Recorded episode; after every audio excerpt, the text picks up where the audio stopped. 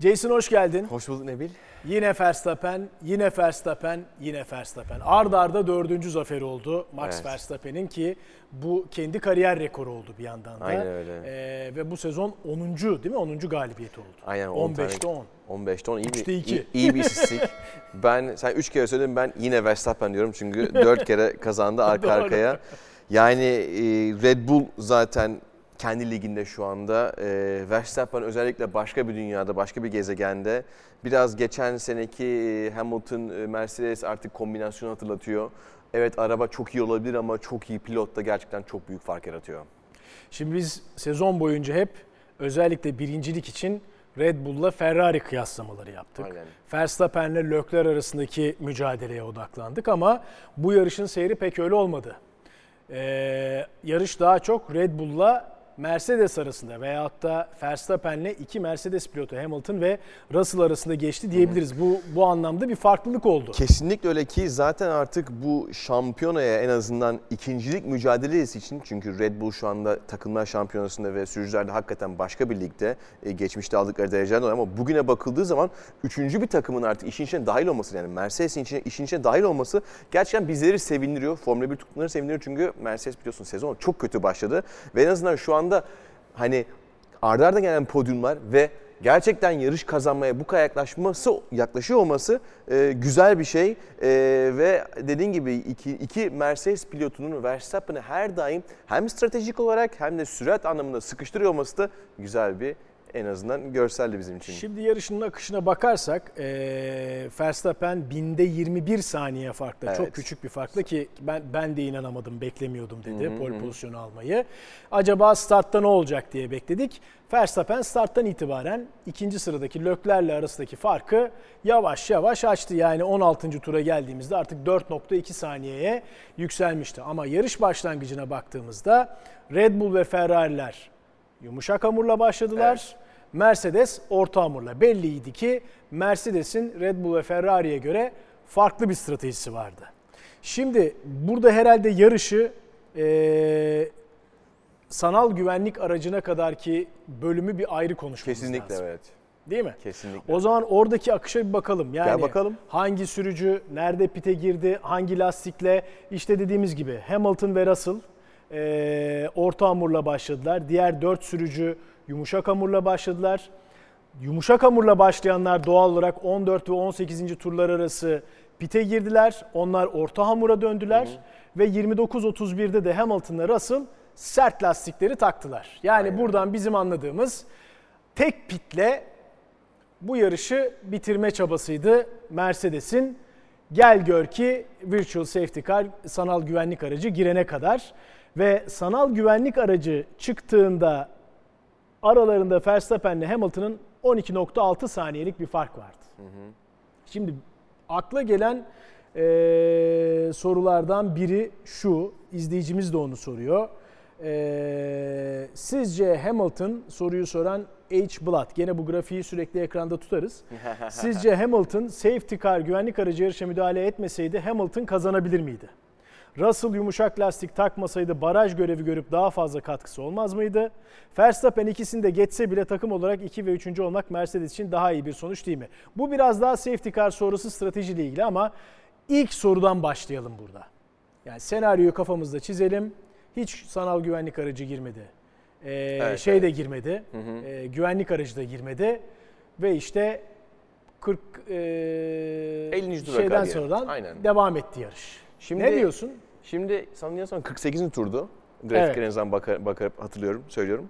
Şimdi evet grafik de burada zaten. Evet. Şimdi 48. tura kadar olanları bir konuşalım. Konuşalım. Senin dediğin gibi. Hakikaten e, Toto Wolff de yarış öncesi demeçlerinde de ve sabahki takıma yaptığı toplantıda da amaçlarının kazanmak olduğunu ve kazanmak için farklı stratejiler, farklı riskler alacaklarını söylemiş zaten. E, e gel gör ki grafikte de gözüküyor. Tek bir pit stop stratejisi yani ortayla başlayıp sertle Sertle. bitirmek. Ki bence bu esnada hakikaten Mercedes'in yapabileceği belki en iyi kararlardan veya stratejik e, hamlelerden bir tanesi diyebiliriz. Çünkü e, sezon başından beri biliyoruz ki sert hamur lastikler Mercedes aracına çok uyuyor. Ve iki pilot da bunu çok iyi kullanabiliyor. Verimlilik ve sürat açısından. Ve zaten yarışın ortasında e, sert hamur lastiklerle diğer takımların daha yumuşak bir hamur kullanmasına rağmen tempoları hep daha iyiydi. Yani hem sürat anlamında daha ileride hem de istikrar anlamında yani yaptıkları tur zamanları hep ardışık olarak birbirine daha yakın ve diğer pilotlara veya diğer sürücü, diğer araçlara karşı daha tempolu gidebiliyorlardı. Şimdi bunu düşünürsek eğer ki sanal güvenlik aracı girmiş olmasaydı yine bu fark aynı olacaktı. Sonuçta sanal güvenlik aracında fark değişmiyor. Yine evet. 12-13 saniye gibi bir rakam vardı ve Hamilton yaklaşıyordu. Yaklaşık bir 18-19-20 saniyeden 12-13'lere kadar düşürdü. Ee, ve düşürmeye de devam edecekti. Tabii ki Verstappen son pit stopunu hangi turda yapacaktı? Asıl soru o. Şimdi diyelim ki diyelim ki işte bundan 6-7 tur sonra yaptı işte 55, hmm. 56'larla ve yaptı diyelim. Ama yine geriye kalıyor bir 16, 15, 16 tur. Bu fark inecekti belki 10 saniye misal. Pite girdikten sonra Hamilton belki 7-8 saniye önde olacaktı en iyi ihtimal. Hani bunlar hepsinin farazi konuşuyoruz. 7-8 saniye öndeydi. Üstünde eski lastikler var, eski sert lastikler var. Evet araç daha hafif ama Verstappen'ın kullanacağı bir daha bir iyi hamur lastik olabilir. Bu yumuşak da olur, sert olur ama o esnada serti takmışlardı. Ama ne olursa olsun daha taze lastikleri olacaktı. Evet, yani burada serti tercih ettiler ama tabii buradaki yarışın stratejisi bambaşka Evet, bambaşka. Muhtemelen e, ikinci pitinde orta ya da değil mi? Evet. Yumuşağa takardı. Yani ortayı takabilirdi, yumuşak da takabilirdi. Sonuçta sel, yumuşakla başladığı için ortaya ilk, ilkini orta taktığı için farklı hamur kullandı. Evet. O kontenjan dolu sıkıntı yok. Yani tekrar bir Aynen. orta hamur kullanabilirdi. Ama sertte de kullanmış olsa bile günün sonunda daha taze sert, sert ya, hamur lastiğe sahip olduğu için temposu daha hızlı olacaktı. Şimdi o 7-8 saniyelik fark ne kadar çabuk kapanır ve daha sonrasında ne kadar çabuk geçer tabii ayrı bir soru. Ama şahsen e, düşündüğümüz zaman evet tempo olarak bence yaklaşacaktı ve zaten bunu e, e, güvenlik aracı girdikten sonra da gördük. Red Bull'un, Red Bull aracının düzlük performansı gerçekten çok üstün diğer araçlara kıyasla. En azından Mercedes'lere kıyasla.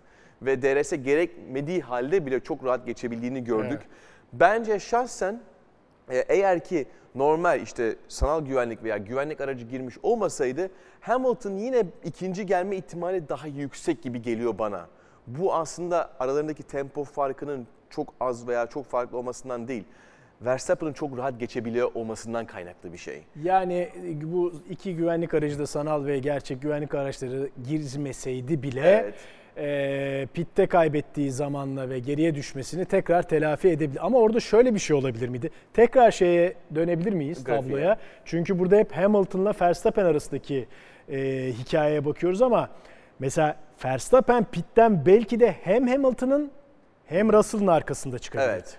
O kesinlikle. Değil mi? Şimdi çok güzel Şimdi bir o zaman değindin. Russell belki bir süre Verstappen'i arkasında tutabilirdi. O zaman da Verstappen'in Hamilton'a yetişip birinci olma, onu geçme ihtimali biraz düşebilirdi. Yani zaten bir sonraki konumu olacaktı. Hı. Ama eğer ki böyle bir şey olmuş olsaydı zaten Russell muhtemelen burada bir koruma yani Hamilton'ın meleği konumuna gelecekti. Perez'in geçen o, sene o, Verstappen'e o ayrı bir gibi. konu ama şimdi şöyle bir şey var. Hani e, eğer ki Hamilton'ı gelip geçebiliyorsan Russell'ı gelip geçebilirsin. Hmm. Burada Russell muhtemelen burada en fazla belki 2 2 2 tur 3 tur tutardı ama şöyle bir konuda var. Acaba geçen sene Abu Dhabi'de hmm. yaptığı, Perez'in yaptığı gibi hani Meksika sa- şey savunma, savunma bakanı, bakanı gibi bir savunma yapabilse, yapabilse o ayrı bir konu ama hani bunların hepsi tabii ki olasılıklar üzerine tabii. konuşuyoruz ama gel gör ki öyle olmadı. Evet, e, şimdi bu e, sanal güvenlik aracı girip çıkana kadar ki bölüm. Hı hı. Şimdi bundan hemen kısa bir süre sonra da bu sefer güvenlik aracı Aynen devreye öyle. girdi. Aynen öyle. E, Tsunoda işte bir problem yaşadı. Pite geldi. Tekrar çıktı. Onunla ilgili bir takım spekülasyonlar da ortaya atıldı. Onu da ayrıca konuşacağız ama ana maddemiz bu değil. Ve 60.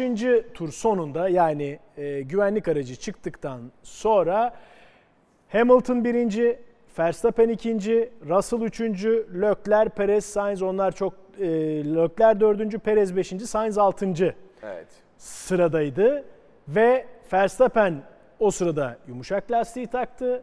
Hamilton pite gelmedi. Hı-hı. Zaten en çok konuşulacak konu bu. Kesinlikle. Russell öyle. kendi isteğiyle o koridordan faydalanmak istedi. Soft lastikleri taktı ve böyle bir tablo çıktı karşımıza. Şimdi burada birinci soru şu. Enver Yılmaz soruyor. Ben de yarış seyrederken aynı şey kafama takıldı. Hamilton güvenlik aracından sonra yarışı başlatmaması gereken bir yerde başlattı. Böyle bir yorumu var.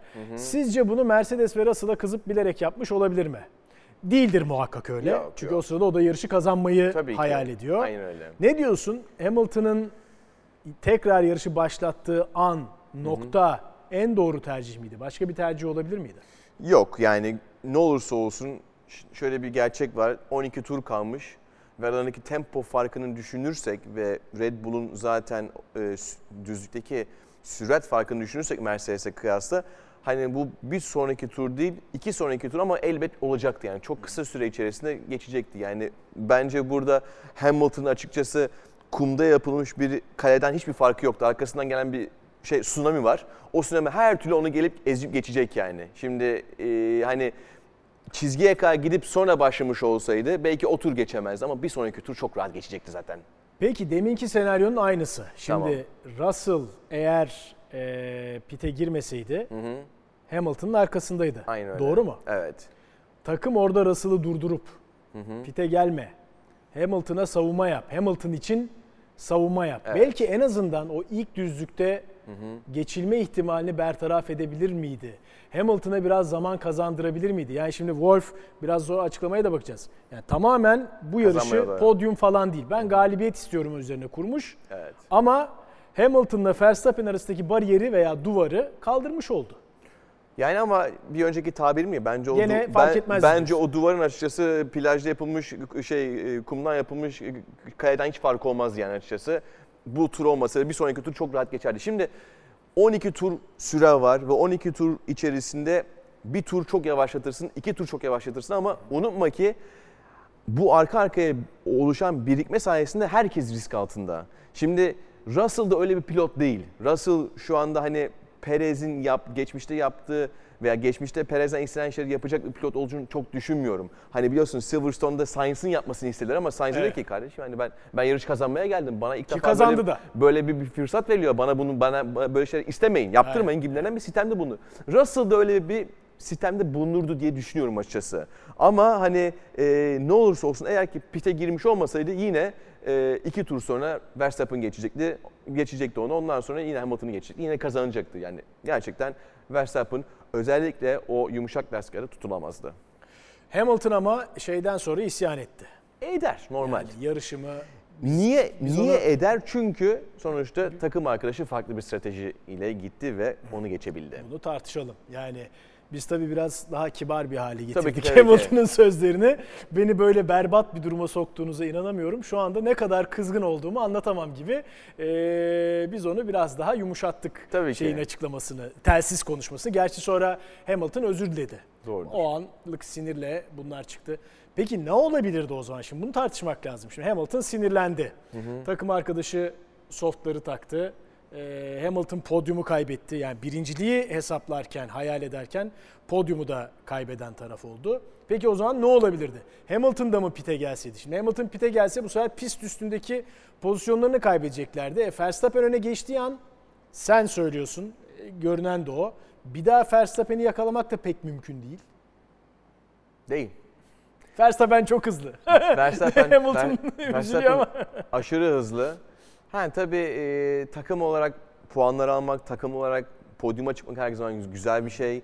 Toto Wolff'un açıkçası bu konuda niye böyle düşündüğünü çok bilemiyorum.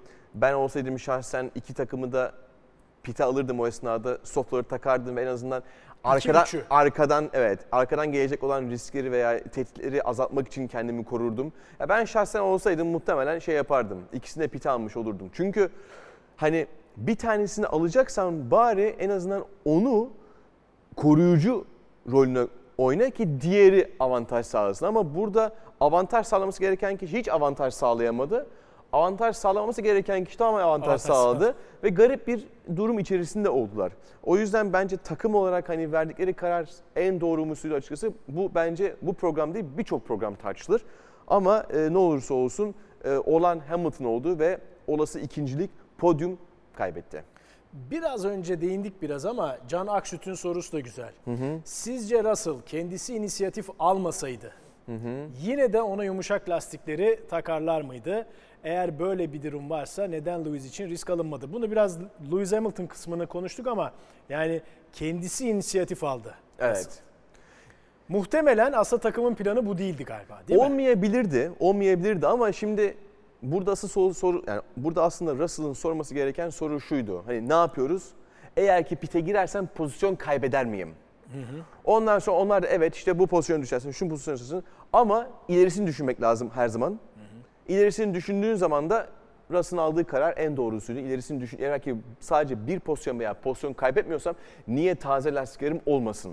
Gerçekten Russell için e, iyi bir karar. E, bir sürücü olarak bu tür hesapları kendisini yapabilmesi zaten çok güzel E, ve e, en azından kendi lehine işleyebilecek, kendi lehine doğru hani sonuçta olan bir karar da alabil- alabilip bunu takıma yansıtabilmesi daha da iyi bir şey ki zaten doğrusunu yaptı. İkinci geldi. Evet, Christian Horner da senin gibi düşünüyor. Yani iki aracın birden pite alınmamasına na şaşırmış Red Bull'un patronu. George'u strateji amaçlı Lewis'in ardında tutmama kararlarına oldukça şaşırdım. Pite girdiğinde Max ve Lewis arasında ters lastiklerle yakın bir mücadele başladı dedi. Zaten Pek bir mücadele olmadı işte daha. Yani hemen bu başında. hani bu bu hani son 3 tur olsaydı bile bence yanlıştı ama 12 tur var zaten imkansız 12 tur tutamazsınız. Zaten kendisi dedi 60. turda ben bu arkamdakileri tutabileceğime inanmıyorum dedi ki zaten hayal görmüş olurdu. Ee, ve buradaki aslında hani Abu Dhabi'de hatırlarsın önde Hamilton vardı. Evet. Arkada Verstappen vardı. Sürekli Yani- lastik değiştiriyorlar Last- her şeyde. Evet yani Verstappen. Verstappen burada her türlü riske alma ihtimali zaten var. Tamam. Normalde, normalde burada Verstappen'ın risk almaması lazım ama Verstappen gereken riski alıyordu. Ben zaten pozisyonumu kaybet, kaybetsem de geri alırım kafasıyla veya mantığıyla gidiyordu. Ama burada aslında eli rahat olan Hamilton'dı. Verstappen ne yapıyorsa ben de aynısını yapabilirim baktığın zaman ama öyle olmadı. Hani e, bunu biz çok uzun süre konuşuyoruz. Peki şimdi sözü savunma makamına verelim. Wolf'e verelim bu kararları Aynen. alan adama veyahut da ekibin başındaki adama. İki pilotla birden Verstappen'i geçmeyi deneme şansımız yoktu.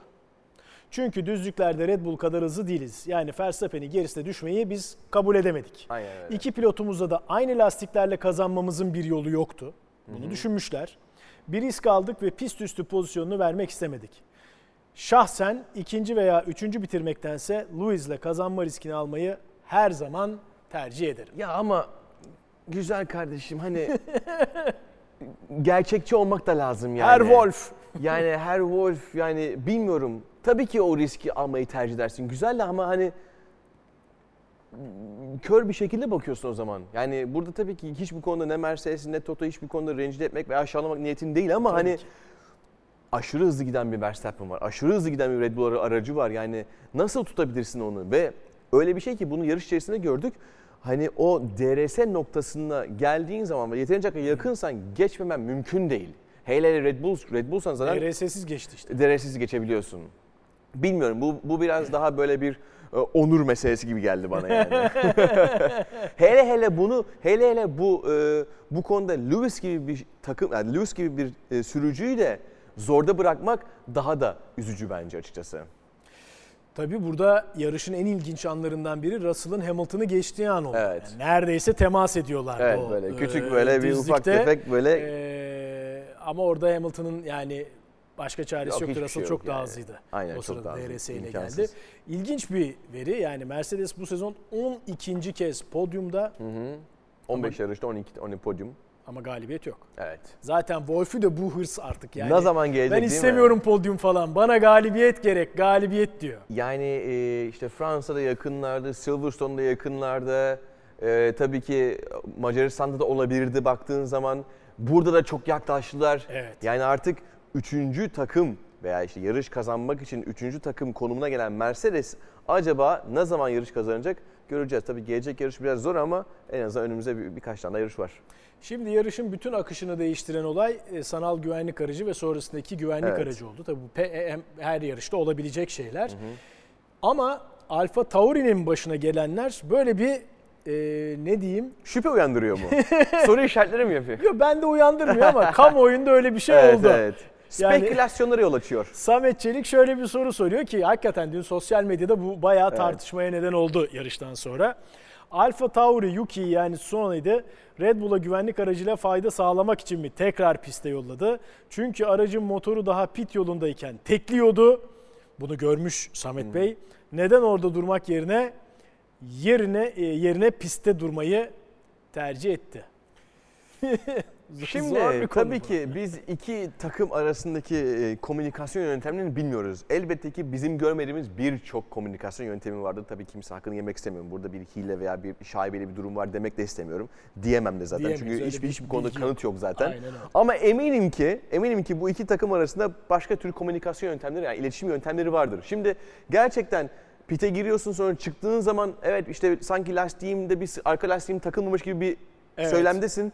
Duruyorsun ondan sonra yok takım diyor ki hayır her şey, şey yolunda. Yok, her Devam ediyor ondan sonra pite giriyor. Tekrar çıkıyor ondan sonra takım diyor ki hayır dur dur dur dur. Meğersem diferansiyelde bir sıkıntı varmış gibi bir en azından bir yorum geldi en sonunda. Garip. Bunu FIA'nın kesinlikle incelemesi lazım. Hani eğer ki hani biz bunu tabii bu her şey Red Bull'un lehine işlediğinden dolayı değil.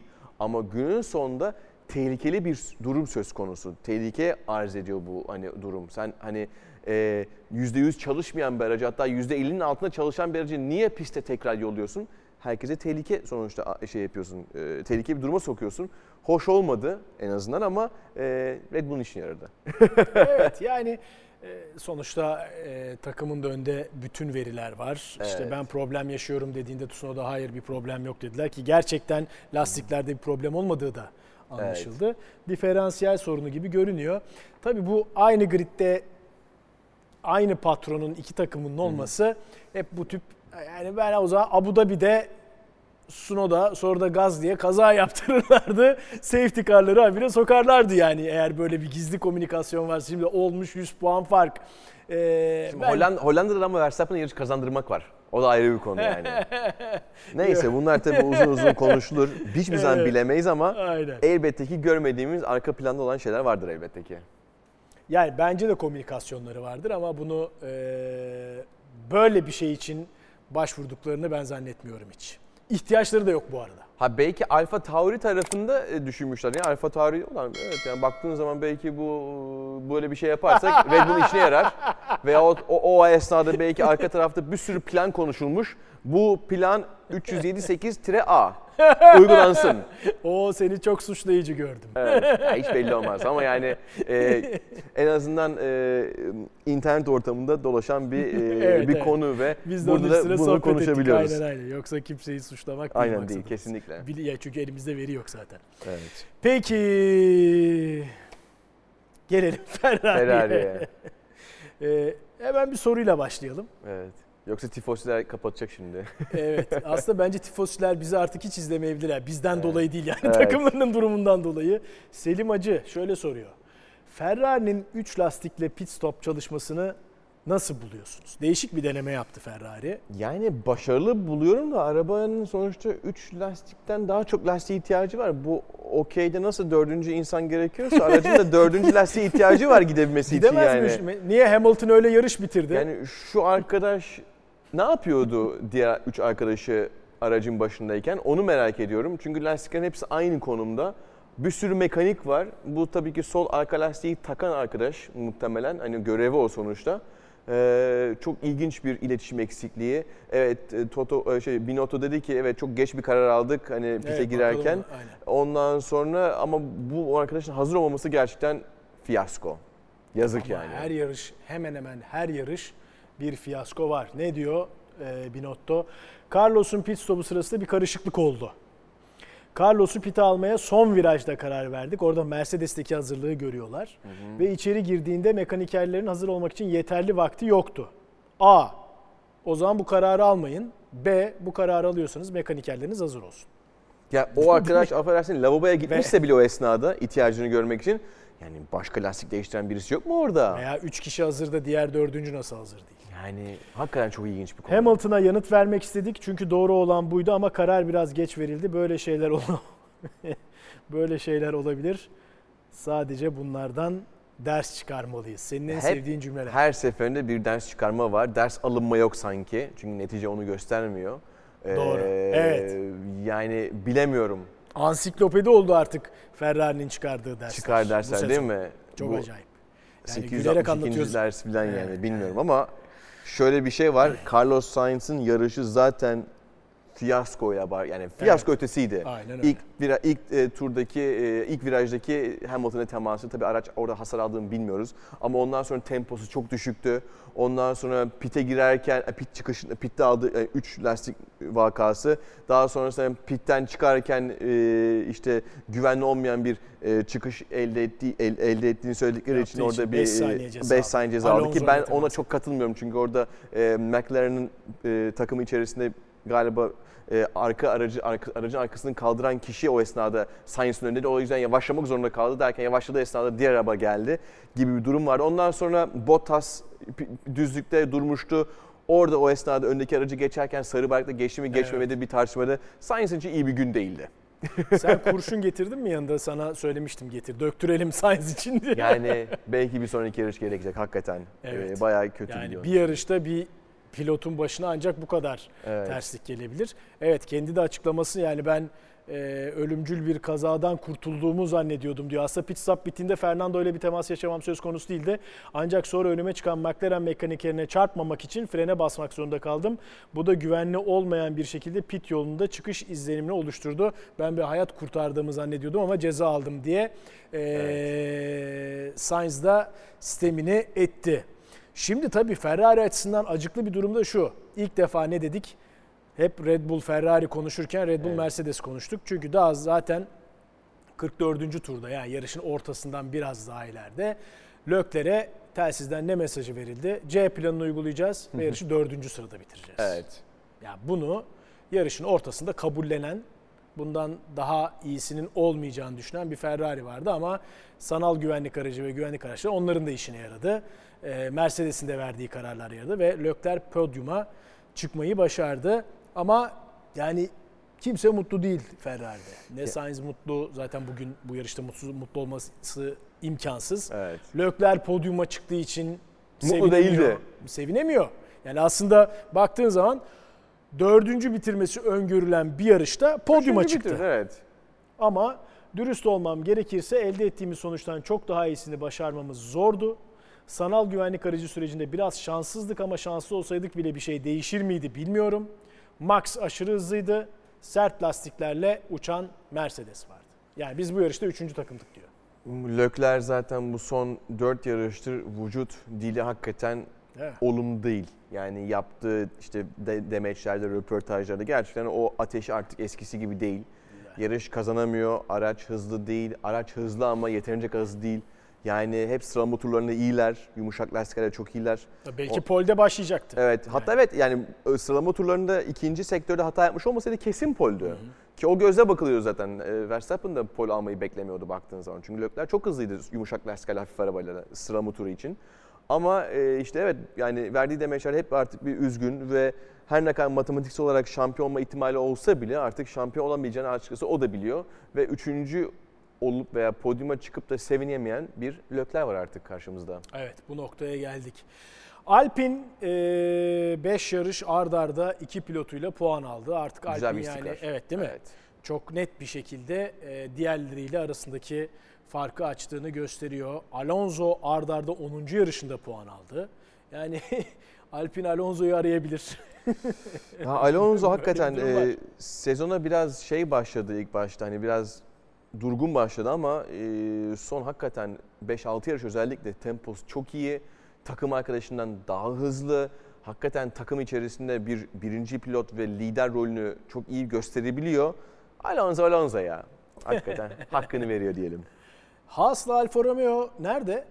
Çoktandır yok değil mi? Evet yani Haas Bayağıdır 4 yok. yarış oldu. Alfa Romeo 6 yarış oldu. Puan almıyorlar. Ya Mick Schumacher'e üzüldüm ya. Bu yarış hakikaten puan alabilir diye düşünmüştüm. Evet, iyi bir gridde başladı sıralama. Evet yani İlk onda o bana bir şey yaptı. Biraz, Yer biraz aldı. üzdü beni çünkü e, iyi sürüyor yanlış olmasın. Mick, Mick Schumacher gerçekten iyi performans gösteriyor ama Nedense yarışta o ist- istenen şeyler bir yere gelmiyor ve puan almıyor ve çoktandır da puan almıyorlar değil mi bakıldığı zaman yani. Haas'ın 4 yarış oldu. Evet yani e, normalde alışık olduğumuz ilk yani özellikle hem Q3'e girmeleri konusunda hem de yarış bitirirken veya yarışı ilk onda bitirme konusunda alışık olduğumuz bir tablo vardı bu sene Haas'larda ama e, özellikle Mick Schumacher e, bu son birkaç yarıştır isteyen performans gösteremektense bir şanssızlık var üstünde ben de çözemedim açıkçası. Çünkü tabii e, yarış yani yarış izlerken öndekileri izliyoruz. Erdem şu arkadakileri ve ortadakileri Evet. izlemediğimiz için tam olarak ne oluyor bitiyor bilmiyoruz ama sanki böyle Schumer'den bu yarış en azından puan bekliyordum. Peki şimdi tabii sezon sonuna yaklaştıkça bir yandan da gelecek yılın koltukları aslında beklenen oldu. Sürücü pazarı Ee, sürücü pazarı orada kazan kaynamaya köpürmeye başladı. Aynen öyle. Şimdi beklenen oldu ve McLaren Piastri'yi açıkladı. evet, aynen öyle. Ee, Ricardo'nun sözleşmesini zaten feshetmişlerdi. Aynen öyle. Şimdi ne olacak? Ee, Gazli Alpine mi? Daha doğrusu şöyle. Ee, Herta Alfa Tauri'ye mi geliyor? Dolayısıyla Gazli Alpine mi gidiyor? Ricardo ne olacak? Bir sürü soru işareti var. Şimdi kesin bence şöyle bir gerçek var. Ee, Gazi Alpine gidecek. Çünkü zaten e, Herta'yı şu anda Alpine almaya çalışıyorlar. Ay şey e, Alfa Tauri almaya Tauri. çalışıyorlar. Tabii bir süper lisans durumu var. Eğer ki bu zaten şu anda konuşulan bir şeyse demektir ki kesin Gazli yok. Gazli şu anda Alpine gidecek gibi gözüküyor ve iki tane Fransız pilotla Alpine gelecek sene yarışacak. Zaten açıklama yaptılar. Evet. Yani eğer Herta'yı katarsak Gazli'ye izin vereceğiz Aynen. gibi. Ee, ki muhtemelen katarlar yani sonuçta süper lisans e, evet birkaç kriteri kuralları vardır ama muhtemelen zaten Alfa Tauri bunu yere gelecek sene için bunu yerine getirmek için elinden geleni yapacaktır. Ha geçmişte de böyle hani tam böyle kuralları %100 uymadan bazı sürücülere süper lisans verildi. Hani olan bir şey bu. Muhtemelen e, gerekli şeyler yapılıp da Herta'ya yine süper lisans verilip gelecek sene yarıştırmaya çalışacak Alfa Tauri'de. Tabii hani diğer pilotlar ne olacak? Onu açıkçası konuşma, konuşabiliriz. Ha Ricciardo yedek pilot olur mu Mercedes'e? Evet o bana biraz garip geldi ya.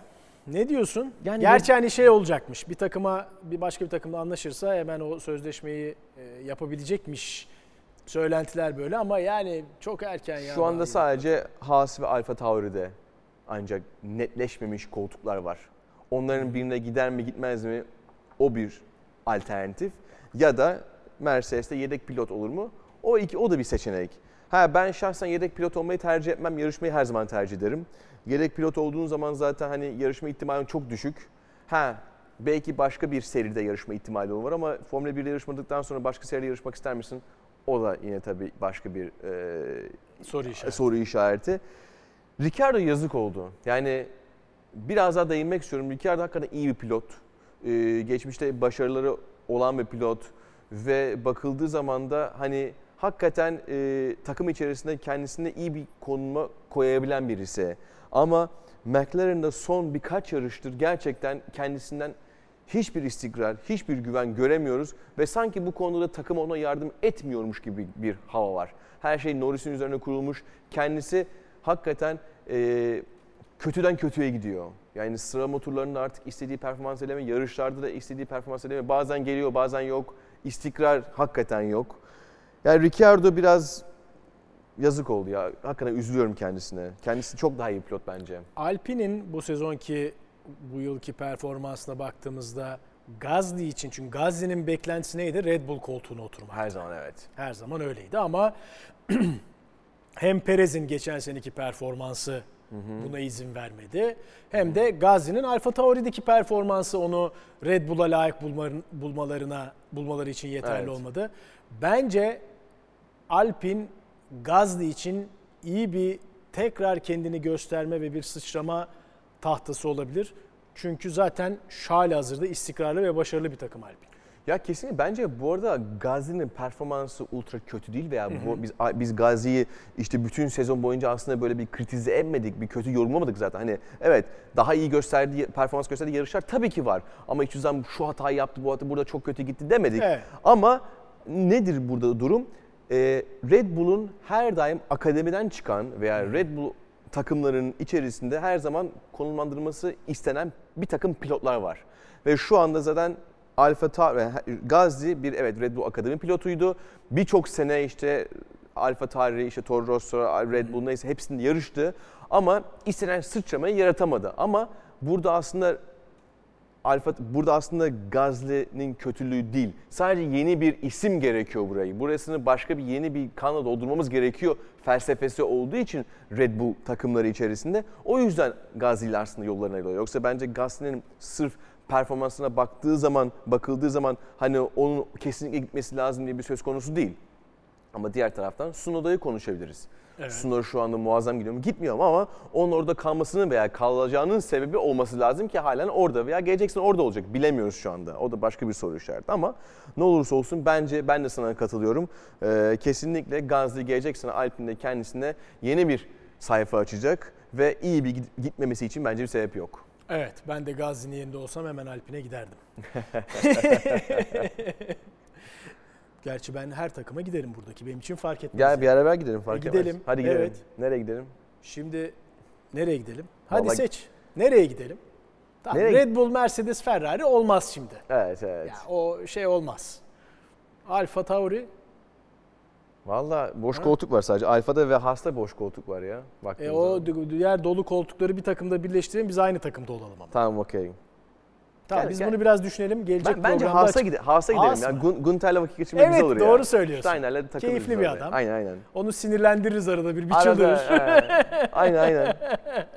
tamam Keyifli sevgili olur. seyirciler biz seneye e, yine mor sektörü yapmaya devam edeceğiz ama evet. e, bu sefer pilot olarak, Formula 1 pilotları olarak yapacağız. Tulumları giyip Tulumlarla, Haas tulumlarıyla. Peki Aynen. şimdi e, bir puan durumuna bakalım. bakalım. Puan durumunda markalar sıralaması da Red Bull işte zaten uçarak gidiyor. Evet. Mercedes de bu yarış özellikle Sainz'in aldığı e, cezadan sonra da 30 puana indirdi Mercedes Ferrari ile arasındaki farkı. Yani bunu son birkaç haftadır hep konuşuyoruz birkaç yarıştır. Böyle giderse Mercedes Ferrari'nin önde bitirecek bence sezonu.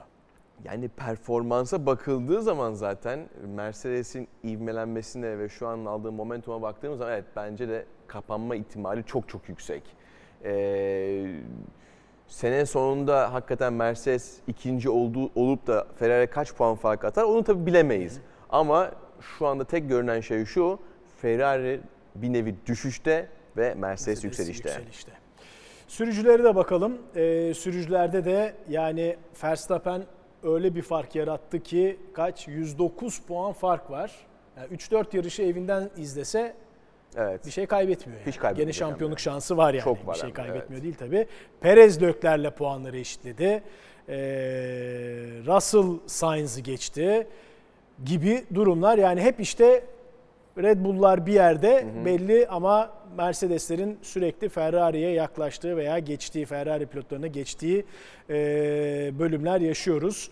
Norris biraz ayrışıyor burada. İki Alpin pilotu yine istikrarlı bir şekilde puan almaya devam ediyor. Şimdi tabii burada acaba Alonso senin sonunda o konudan daha yüksek bir puan alabilecek mi? O bir konu. Hmm, ve, ve Russell ben çok çok merak ediyorum. Şimdi Mercedes'in performansı arttıkça tabii Russell da bir nevi şampiyonu içerisinde yükselme ihtimali olacak. Acaba Perez ve Leclerc'i geçebilecek mi? Çok merak ediyorum. Çünkü Russell bay istikrar. Şu anda gerçekten her daim iyi puanlar alıyor. Mercedes hızlanıyor. Acaba ilk üçe girilecek mi? Peki burada takım da yukarıya daha yakın olduğu için Russell. Birinci pilotluk demiyorum ama hı hı hı e, bazı stratejik kararlarda e, yeri geldiğinde Russell'ı daha fazla önemseyebilir mi? Hiç zannetmiyorum. Öyle çünkü mi? çünkü eğer ki biz eğer ki Toto Wolff'u tanıyorsak şampiyon olmak için sadece e, şampiyonluğa odaklanan bir insan. Hani şampiyona ikinci, üçüncü gelmişiz bence onu çok ilgilendiren bir konu değil. Anladım. Ben merak ediyorum. İş oraya gelince o işler değişebilir. Aa, yani şu sıralamada dördüncü olacağıma pilotum üçüncü olsun noktasına yani gelebilir Hamilton, veya bak, ikinci. O, o duruma geldiği zaman Hamilton oralı olur mu ve Hamilton gereken inisiyatiflere, kurallara, stratejileri veya talimatlara uyar mı? O da başka bir konu. Oo güzel. Evet. Tamam güzel. Bu açıdan heyecanlı yarışlar aynen, bekliyor bizi. Aynen öyle. Şimdi önümüzdeki hafta e, Monza'da yarış. Hı hı. Yani şeyin en hızlı pistlerinden biri. Aynen öyle. Sen yine bize güzel bir tanıtım yaptın. Evet. İzleyelim üstüne konuşalım. Tamam. 2022 takvim 16. ay için İtalya'dayız. Monza pistindeyiz. Efsanevi, ikonik pist. Gelin şimdi tifosilerin Ferrari'yi destekleyeceği Bu 5.8 kilometrelik 11 virajlık 100 yıllık pistin bir rehberini yapalım. 8. vitesteyiz. DRS açtık. Yaklaşık 340 kilometre çıkacağız bu start finish yüzünde. Birinci çıkana gereken 110 gibi frene basacağım. Basıyorum frene. ilk Apex'i kaçırma Jason. Güzel. Tekrar dönüyoruz. Evet temiz bir çıkış. 3, 4, 5, 6, 7. vites derken 8'e atıyoruz ve ikinci şikan için kendimizi alacağız. Yine süratler çok yüksek. Yaklaşık 100 metre gibi frene basıyor olacağım. Evet sert bir fren. Üçüncü vitese indik. İlk apex, ikinci apex. Evet temiz. Şimdi birinci Lesmoy'da geliyoruz. Beşinci vitese indirdim. İçeride kalmaya özen göster Jason. Çok güzel. İkinci Lesmo bence daha zor. Çünkü arkasından çok uzun bir düzlük var. Uf, bu da nispeten temizdi. Tekrar DRS açtık. İkinci sektörün sonuna doğru geliyoruz. Asgari bir virajı var karşımıza pardon. Yine 100 metre gibi frene basacağız. Frene basıyorum. Dördüncü vitese indim. İlk Apex'i biraz kaçırdım hiç sorun değil. Burası da tam gaz olacak. Evet biraz düşük downforce'un azizle oluyorum çünkü aracın arkası çok kayıyor. Peki arka düzlükleri son düzlükleri son viraja geliyoruz ve parabolika virajı. 5. vitese indim. İçeride kalmaya özen gösteriyorum. Çıkış çok önemli çünkü çok uzun bir düzlük var karşımda. O da start finish düzlüğü. Uf! Turumuzu böylelikle de tamamlamış oluyoruz. Evet, takvimin en hızlı pisti ama bakalım bu yarışta tifosiler sevinecek mi yoksa üzülecek mi? Hep beraber göreceğiz. Yani e, Max böyle uçarken tifosilerin sevinme ihtimali biraz zayıf. Zor. Hele- Ama yine de düzlük, yani Red Bull artık ayrı bir kategoriye koyduğumuz için sanıyorum Mercedes'e göre biraz daha avantajlı olabilir Ferrari. Yani burada podyum konusunda daha kuvvetli olabilirler. Ne dersin? Yani evet Red Bull'u konuşmuyoruz çünkü Red Bull'un zaten muazzam bir düzlük süreti var. Ee, yani kısa pistlerde bile 5-6 kilometre bir e, üstünlük sağlayabiliyorlar ki Zolder'de öyleydi zaten. Şimdi Monza'ya geliyoruz. Tabii işler çok değişiyor. Ee, düşük e, downforce konfigürasyonu kullanacaklar. En son düşük downforce konfigürasyonu ne zaman kullanılır. Herhalde Bakü'dür muhtemelen.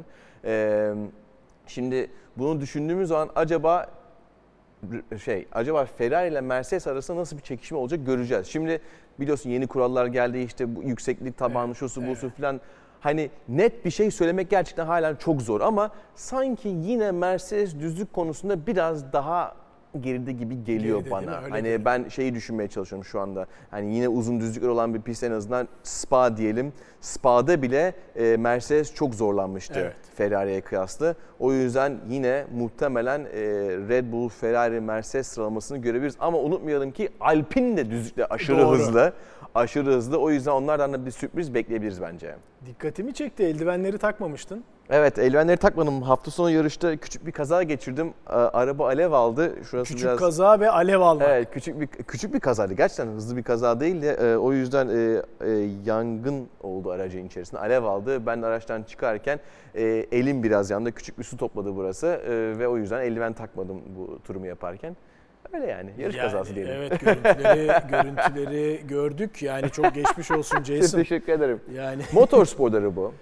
Sonuçta Evet, evet zaman. de. Bu riskler her zaman var. seni Ama- çok seviyoruz. Daha dikkatli ol. Gerçi Ama- senin bir hatan yok kazada da. Evet yani eee, ş- şükür şükür hiçbir şey olmadı. Gayet iyiyim. Bu, bu hiçbir şey değil sonuçta. Bu yemek yaparken bile olabilir yani Doğru. ki başıma gelmiş önceden bu arada. Nasıl, Ee, nasıl rahat anlatıyor. Ee, Araba o- yandı. Sonra ben kapıyı açtım. Çıktım oradan. Alevin içinden kendimi çıkardım. Ee, sonuçta üstünde bir sürü kıyafet var beni koruyan. Evet yine en güçsüz taraf ve en yanma olası olan taraf her zaman eldiven ki öyle oldu zaten ama hani yine olsa yine yaparım. Ee, hepsinde her şeyden bir ders alınıyor. Ben de bundan bir ders aldım. Eğer ki sol tarafın yanıyorsa sağ kapıdan çıkmayı deneyeceksin gibi artık durumlar söz konusu ama e, motor sporları böyle bir spor. E, her zaman bu riskler var ama bu riskleri düşünüp yarışmak zaten olmaz. Yar, eğer hani sonuçta araba araç hazır olmuş olsaydı tekrar yarışırdım hiç sıkıntı olmaz. Çünkü bu kadar senedir yarışıyorum. Bu kadar çok kaza yaptım ve bu kadar e, hani olmaması gereken bir kazada olmaması gere- çıkan olmaması çok gereken bir alevde oldu. Ben sonuçta bu istisnai bir durum diyorum. Normalde e, yüzdesel olarak baktığın zaman da olmaması gerek. Oldu ama ben de iyiyim sapasağlamım. Bir sonraki yarış Çok devam. şükür. Bir sonraki yarış devam. Aynen. Evet. O zaman Monza'dan sonra yine izleyicilerimizle birlikte olacağız. Aynen İzlediğiniz öyle. için teşekkür ederiz. Görüşmek üzere. Biz teşekkür ederiz. Görüşürüz.